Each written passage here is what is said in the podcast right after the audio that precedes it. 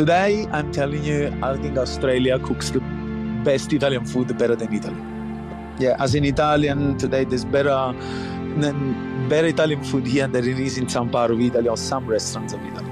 All the chefs, all the Italian, they wanted to to show this country that they were bringing something, and so everyone's cooking some delicious food these days. This is the Deep in the Weeds podcast. I'm Anthony Huckstep. Over the last year, we've talked to many looking for a change, whether it's out of hospitality, a new perspective on their role, or new roles within the industry. Some have found the space to make change, others have been forced. But with a world fascinated by food and its positive impact, there are some that make a leap of faith into a career in hospitality from vocations far removed from the colour and creativity of hospitality. Orazio D'Elia is the co-owner and executive chef of Matteo Double Bay and Downtown in the CBD of Sydney. Orazio, how are you? Good. Ciao, Anthony. I'm well. And you? I'm good. You've uh, made some pretty incredible career changes uh, in in your life. You you're a chef, but you also worked as a salesperson selling um, baby products with your uh, family, baby supplies. Can you tell us about that period of time? Yeah, so basically it's a family business, and um, it's a bit of a funny story because when I came to Australia the first year, um, I just came for a year to have a bit of fun and uh, learn English, and then go back to Italy and join the family business. But I felt that it wasn't the right move. You know, I, I was missing Sydney so much that I thought, you know, this is never going to work for me. I never want to work in my dad's shop, and why I'm doing this now. I just had the taste of this beautiful country, which is Australia, and now I'm stuck in Italy, and it was winter time, so you can imagine how hard it was. Plus, you know, met some friends and you know a girlfriend at that time, so I thought, you know. I'm going back, and um, here I am again after uh, almost 17 years. Well, selling baby supplies is a little bit different to doing some of the best pizzas in Australia. yeah, well, I guess it is, isn't it? Well, take take us back to the early times. We can talk about sort of what you've been doing in Australia, but tell us about food in your family growing up and, and what led you to a career in food. So, I mean, as you probably heard many times, food in Italy is something that it's very important. You know, it's uh, sacred. Every family will, you know, will you know, every morning you wake up, we'll, we'll ask you the first question, what do you want to eat for lunch? So starting with that, you're like, oh, okay, well, I don't really want to talk about that now, but because you asked, so let's, uh, uh, I love, I love this, this and that. So you basically place the order with your mom or your grandma about whatever you want. And so you're always surrounded by food. And that's why I, I believe it just played in with me, I guess, a big, a big thing in my life that I sort of carried with me to those days. And um, yeah, that's that's what I think it is, and I'm still attached to the sort of tradition. To be honest, when everyone comes to my house, I always go like, "Oh, eat this, eat that." So, as a good Italian, you know. Where, where, did you get a start in the career in in hospitality? Well, I started in uh, in Napoli. I uh, started working in local restaurant. You know, the one that uh, on uh, especially on the weekend have uh, you know lots of weddings and uh, first communion. So, um, started working in there and um, just work my way up to you know in Italy as well in some of the best hotels and stuff to learn a little bit the the you know the work and um, yeah, and that's that's how I started really. But if if I really started with me because when I was at the middle school uh, in Italy and I had to choose which school I was going to, which was like then the you know the high school. I chose to go to the chef school because there was not much mathematics to study there, and so I thought, you know what, that's the right school for me. So that's how it started. That's how I went to the chef school. You worked all over Italy. T- tell us about some of the most influential times in that period before you made your way to Australia. Um, look, I landed uh, while I was working in, uh, you know, in Napoli. Um, then I moved up because you know some of the chefs told me to go and explore the, you know, other place in Italy. So I made my way at that time back to Milan, uh, where I worked in a couple of at the time one Michelin star restaurant. Um, and you know I did the stage there, but then it was just for winter time. Then in summertime I will move more towards the uh, the Adriatic Sea, where there was some hotel where I could work and get paid as well. So I could do both. And then, you know, I started to meet a lot of people that actually have been to Australia and have traveled the world. They were telling me beautiful stories. So I sort of grew within me the sense of escape. Uh, Italy felt like it was getting too small. So I thought to myself, I said, I really need to try this. I really feel that I need to go and explore and meet people and learn another language because I think it's very important. And if you work as a chef, it's always good to, you know, to speak a couple of languages as well. And also, you can pay for your travel uh, while you you working in another country. So it was a big bunch of things that made me make the move. And uh, um, I had friends, which is Celli, which I believe you spoke to him not long ago, Lucio Pizzeria from Lucio. So we from the same town. And together we were always exploring the idea to, you know, to go somewhere in the world together. You know, he was a pizza chef, I was a chef, so I said, let's go somewhere. And um, he happened to find someone that came to Italy to open a pizza place. So he told me and he goes, let's go to Australia. And I couldn't come with him at that time. It was too hard for me. So I said to him, I said, you know, you start to go and then I will, uh, I will reach you bit later on. And that's what happened. So after a year and a half, I came to Australia and he was already here for a year and a half. So were you surprised about the, the food culture here? What was it like for you, you know, having grown up uh, in Italy with the rich food culture there. Was was was Sydney a shock? Uh, look, a little bit was. I must be very honest with you. A little bit was because the, my first j- job that I got was actually with Lucio at a place called Amici in Cammeray. And, um, uh, you know, I was in the kitchen and obviously I couldn't speak English probably, so I was getting by and blah, blah, blah. So I remember one day this guy goes, Oh, can I have some uh, penne napoletana or spaghetti napoletana? And I'm like, yeah, yeah, no problem. So I just, you know, did this garlic chili, capers, black olives, you know, beautiful little fresh tomatoes in there. I give it to him. He looks at me and goes, What's this shit? I'm like, Sorry, what? and I'm like, Yeah, what's this? I said, Where's the tomato? I said, Ah, you want it with tomato? I'm sorry. Napoli, we do with a little bit of fresh tomato. Because no, I just want tomato sauce. Said, tomato sauce. I said, you say Napoletana. Yeah, Napoletana is tomato. So I'm like, oh, hang on, I'm confused here. So this was an experience that I had in the beginning. And then, you know, there was a lot of things that people would cook here that I never seen in Italy. Like, for example, pasta with chicken. You know, we never cooked pasta with chicken and avocado in Italy. I never seen this before. Today, I'm telling you, I think Australia cooks the best Italian food better than Italy. Wow. Yeah yeah, as an Italian today, there's better better Italian food here than it is in some part of Italy or some restaurants of Italy. Why do you think that is?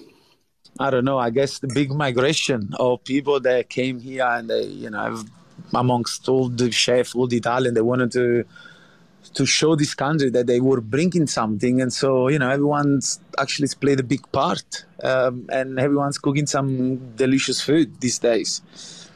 What's it been like for you using uh, Australian ingredients and creating that Italian offering in Australia?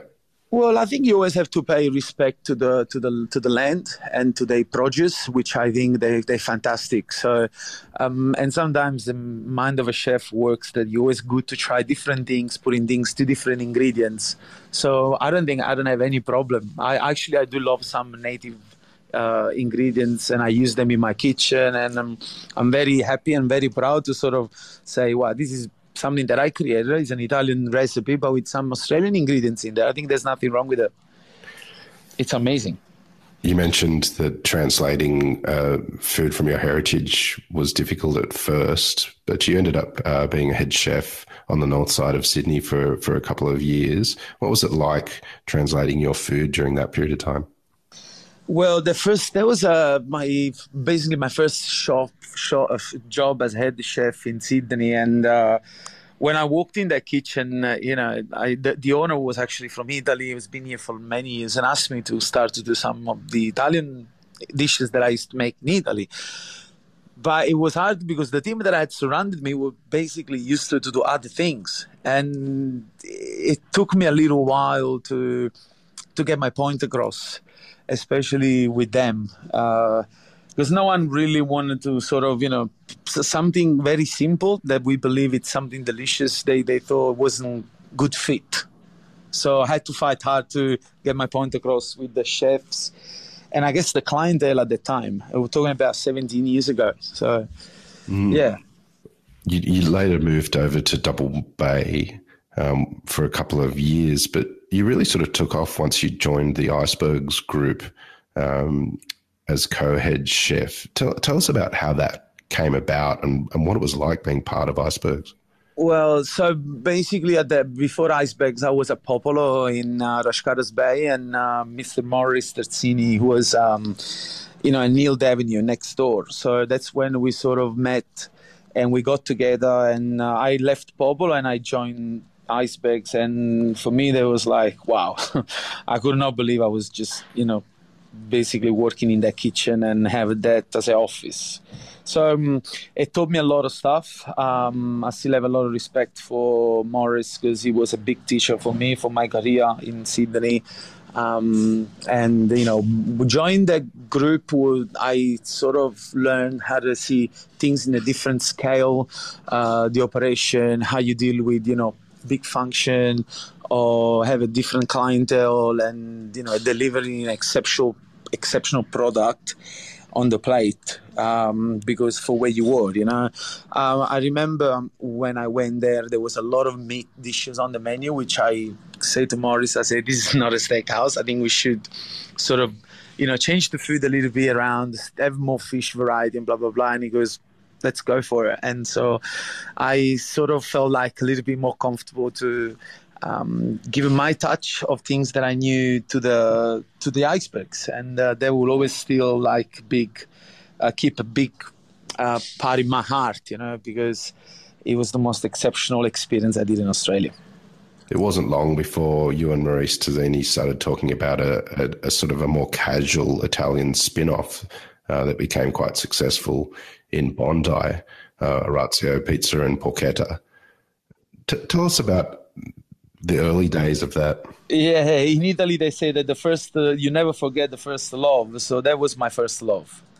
So while I was with Maurice at the Icebergs, I say, I say, man, I really, you know, I really have this idea that I wanted to open my own restaurant. I mean, you know, yes, I'm here with you, but I really want to do something on my own and he told me that he had um, a little gig coming up. So we went to have a look at it, and he goes, "What do you want to do?" I say, "Look, I think we should bring a pizza to Bondi. And there's no one doing wood fire oven pizza." And he goes, "You're right." You know, he goes, "Well, wow." And what, what else? And he goes, "What else?" I said, "Look, I don't know. I mean, I want to do something very simple, affordable for everyone to come there, have a meal, and leave, and you know, don't don't, don't think they're breaking the bank, and maybe come back three times a week." So then, you know, started tossing ideas around and, uh, we, you know, thought about the porchetta. So I say, and he goes, pizza and porchetta. And he goes, great. And he goes, Maurice, you know, has always a vision for things. And he goes, done, let's do it. And so that's how we, you know, we started to planning the Orazio Pizza and Porchetta. And, uh, you know, it became, as you said, a very successful place. Um, I'm very sad that these days it's not around anymore. People still ask me about it, but, you know, a lot of things always come to an end. They say so. Well, as as you mentioned, we've had Lucio talking on on deep in the weeds about what makes a great pizza, but porchetta is um, is an amazing um, dish. Can you tell us about how to make the best porchetta? Okay, so uh, how to make the best porchetta? The first thing I want to say, which I don't think I've said to anybody, when you call a porchetta, as in Italy, is the whole pig. It's not just uh, the leg or the belly or the shoulder. The porchetta is the whole pig. So that's where that's where it started. So you get a pig, obviously you gotta get a good quality pig. You have to um, in in Rome, which is a dish from Rome, from a place called near Rome called. That's where they're very famous for the porchetta. They use pigs of 120, 150 kilos. So it's it's really really wow. big. Yeah, it's huge. It's uh, you know in Bondi we're doing pigs in Rome they do 120, 150 kilos. So this is the real porchetta there. So to to to try to change, how do we make that?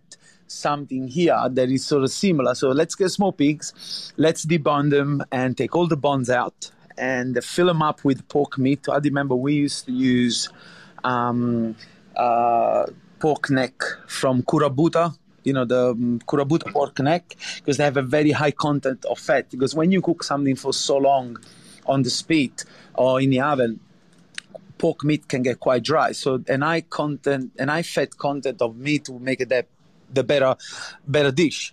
So putting all these pig or fill them up with all this pork neck, all the spice, the herb, the salt, the and all the things in there, and then get a big needle and stitch it up like a big sausage, you know, and then put them on the bar, put them in the cool room, and after two days you put it on because you marinated the meat, so you put it on and cook it, and never up there for like six hours, seven hours, depends on the on the the size of the pig and uh, you know that, that that took a lot of pride to do that dish for me. So you know, I had the name on the door, so I needed to be done hundred percent. As you mentioned, Orazio's not there anymore, but you you teamed up with the Kittyhawk and the Island uh, creators to open Matteo in Double Bay and then a CBD location. T- tell us about Matteo. So Matteo takes the name out of my son um, which originally was never my idea to do it, but my business partner Eddie wanted to sort of. Uh, we were tossing around names, and he goes, "Oh, how are you gonna call your son?" And, he, and I said, "Matteo." He goes, "Done. We got the name." I said, "No, nah, it's not gonna happen." Especially after my experience leaving the Orazio and leaving a name behind, I thought, "No, we're not gonna do that." And then it took me literally a couple of months to get my head around and um, say, you know, let's do it. And so we did it. Um, Matteo came all about because you know I wanted to open, always open a restaurant in uh, Double Bay, and I never really had anyone that wanted to do it with me because you know it's a big big joint and you know I couldn't afford to do it by myself. Then all of a sudden these two boys approached me and um, we we got in together as partners and we did Matteo, and you know the Matteo is actually busy restaurant.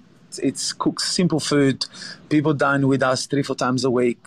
Um, a little bit like a Dauratio, but a little bit more now, a little bit more upper market, I would say, you know, and a notch up.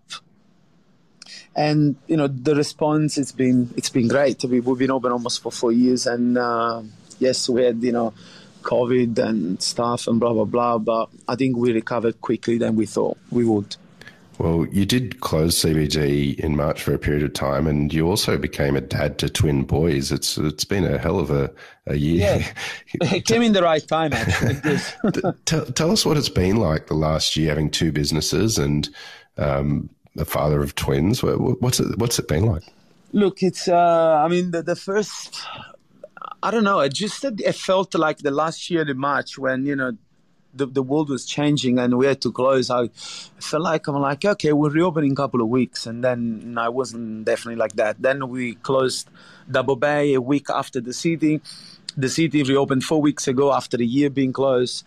And Double Bay opened after like two, three months. But in the meantime, while we were in lockdown, uh, my wife was pregnant and she was coming. She was having twins. I already had a, at the time a three years old, which is Matteo, and I was just at home. I'm at home and I'm like, what am I going to do now? it's like, I don't know what to do. My wife and the kids go to bed at six o'clock and I'm by myself. And I'm sort of a guy that talks to a lot of people every day. Um, and I just felt like I was by myself at home, and uh, I only could have like a glass of wine to keep me company. It, it was hard. It, it, was hard, man. Honestly, it was. Uh, now thinking back, I'm like, wow. You know, sometimes I got this uh, weird memory about being at home and it was dark outside and I was by myself and I'm like, what, what am I gonna do? Like Saturday night. Usually I would be having the restaurant pumping and I will have a drink with people and just thanking them they come to my place. Now there's nothing. Um, and you know, I love I love talking to people. I love uh, uh, sh- you know showing my guests uh, the appreciation that I have for them to come and see me. And so th- uh, that was it was all gone. It was all gone, man. It was yeah, it was hard it was hard for me. You started cooking more at home and sort of reignited your love for cooking. Tell us about that experience and, and how it sort of changed your cooking. Yeah, so look, for the first couple of weeks, uh, I was just, as I said, in a in a very weird mood. Everyone was calling, goes, "Oh man, you should probably do like all the other chefs are posting recipes and stuff. You should do it as well." And I'm like, no, I'm not doing it. I mean, I, I don't feel like if I don't feel like doing something, um, I, I, won't do it. This isn't the sort of person I am, and uh, I don't like being told as well. So when people start to tell me do this, do this, then I'll do no you know, I'm not doing it. And then I don't know, out of the blue, after two weeks in lockdown, and I remember posting this yesterday on my Instagram. My wife asked me if I could have making something to eat, and I got up and I, I had some bread, I put some ham, some prosciutto there, and said, oh, you know, let's make a mozzarella and carrozza.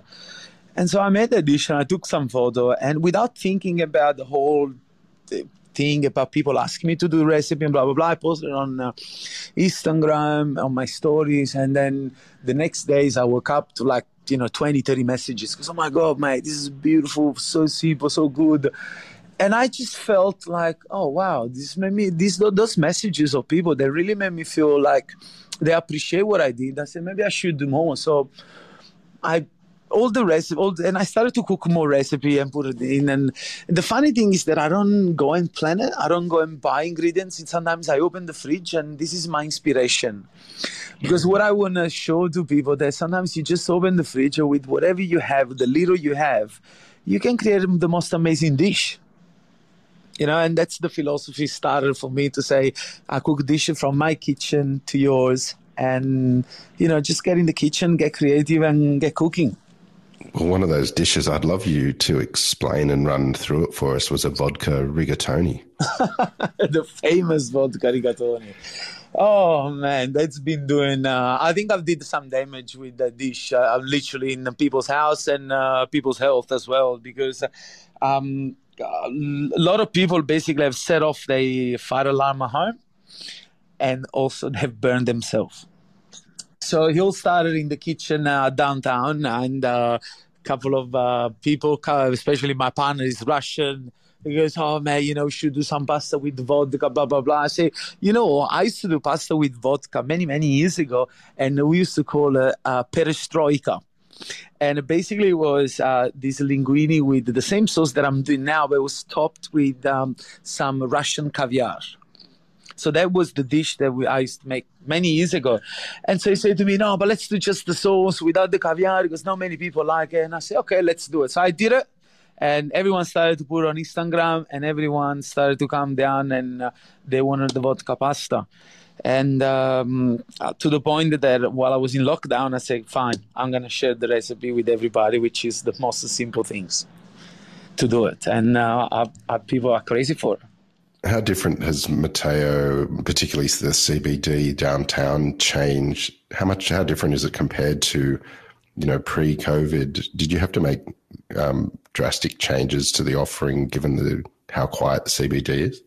Yeah, look, we, we were closed for a year, and when we reopened the door, we we we basically said let's trade just in the bar. So we are not opening the whole restaurant. So the bar is open and the outside area. So um, we're looking at relaunching the whole place in about three weeks. So opening the dining room. Wow. Um, yeah. So um, a couple of things with that also because obviously I don't believe the city is 100% back. So so we we thought that running a place uh, on a tight ship with the tight numbers of uh, staff in there would be better. And you know what, Touchwood has been a great success so far. We we doing we've been open now for five weeks and it's been good, but now it's the time to reopen the dining room. But Anthony, to be honest with you, I'm always like scared a little bit because I feel like I'm still living with that sort of, you know, this morning I saw the news, oh, a little new cluster at a church in Sydney. So I'm like, my heart literally pounds because, you know, you know you're in for more, you, you're going to buy more stuff. And I, I mean, just looking at what happened to all my friends in Melbourne with restaurants and people there, you know, they were ready to celebrate Valentine's Day and then they had to shut so I feel like I live with suspense sometimes every time I hear that. But you know, life goes on. You gotta fight. You gotta get out there. You gotta get up, get the slaps, get up again, and just fight. And uh, let's do it. gotta do it, man you've got friends and family back in Italy, and the circumstances there are very different to here, even though we're still living with it. What have you spoken to people back home? And yeah, look, I, I, speak to my mom on a regular basis because she wants to see the baby. So uh, my I speak to her from probably like four five times a week in the morning, and they're all locked down. Um, they're only locked down. Yesterday, they got given another 15 days of lockdown. All the restaurants are still shut. Some of them they do take away. Some they closed. They're never gonna reopen again. Um, my family business is lucky because they sell baby food as well, so therefore they can be open, but with a restricted time. So therefore, their business is down, but therefore they still paying sometimes the expenses because of the food offering that they have in the shops. Um, but it's it's it's crazy. Um, they, they will take years to recover. I think, especially the hospitality industry. There's uh, you know, there's there's chefs there. There's people that work in hospitality with some serious skills, and they just at home. Where I wish we could have them here, you know, because one of the biggest problems at the moment in hospitality is staff. Um, find the right people and find good people. It's very hard at the moment. You mentioned that the CBD is still a little quiet, but you're opening in a couple of weeks' time. What are some of the positives, you know, emerging at the moment, and, and what are you looking forward to when you do open? Look, I'm looking forward to uh, to obviously be be busy, um, and you know, try to to to, to run still as a tight ship. Um, give it like a good offering for people, and uh, try to be um, you know, different for what we were before. Obviously, we need to adjust a lot of things, change our model around a little bit, um, have a different offering. So, you know, if someone wants to come for just a pizza, mate, please be my guest. You know, uh, sit in the dining room. You know, try to make sure we're there for people. You know, it's all about embracing everyone now. You know, um, and this is what I'm looking for to welcome everyone back. Well, it's going to be, um, I'm sure a lot of people will be very pleased to be back and enjoy your hospitality as well. Uh, Orazio, we've loved having you on Deep in the Weeds today to hear your story. Um, good luck with the restaurants and uh, and also the twins. And uh, we'll catch up and talk to you again soon. Okay, grazie, Anthony. This is the Deep in the Weeds podcast. I'm Anthony Huckstep. Stay tuned as we share the stories of Australia's hospo community, suppliers, and producers in search of hope during this pandemic. Special thanks to executive producer Rob Locke for making this all happen. Follow us on Instagram at Deep in the Weeds Podcast or email us at podcast at deepintheweeds.com.au. Stay safe and be well.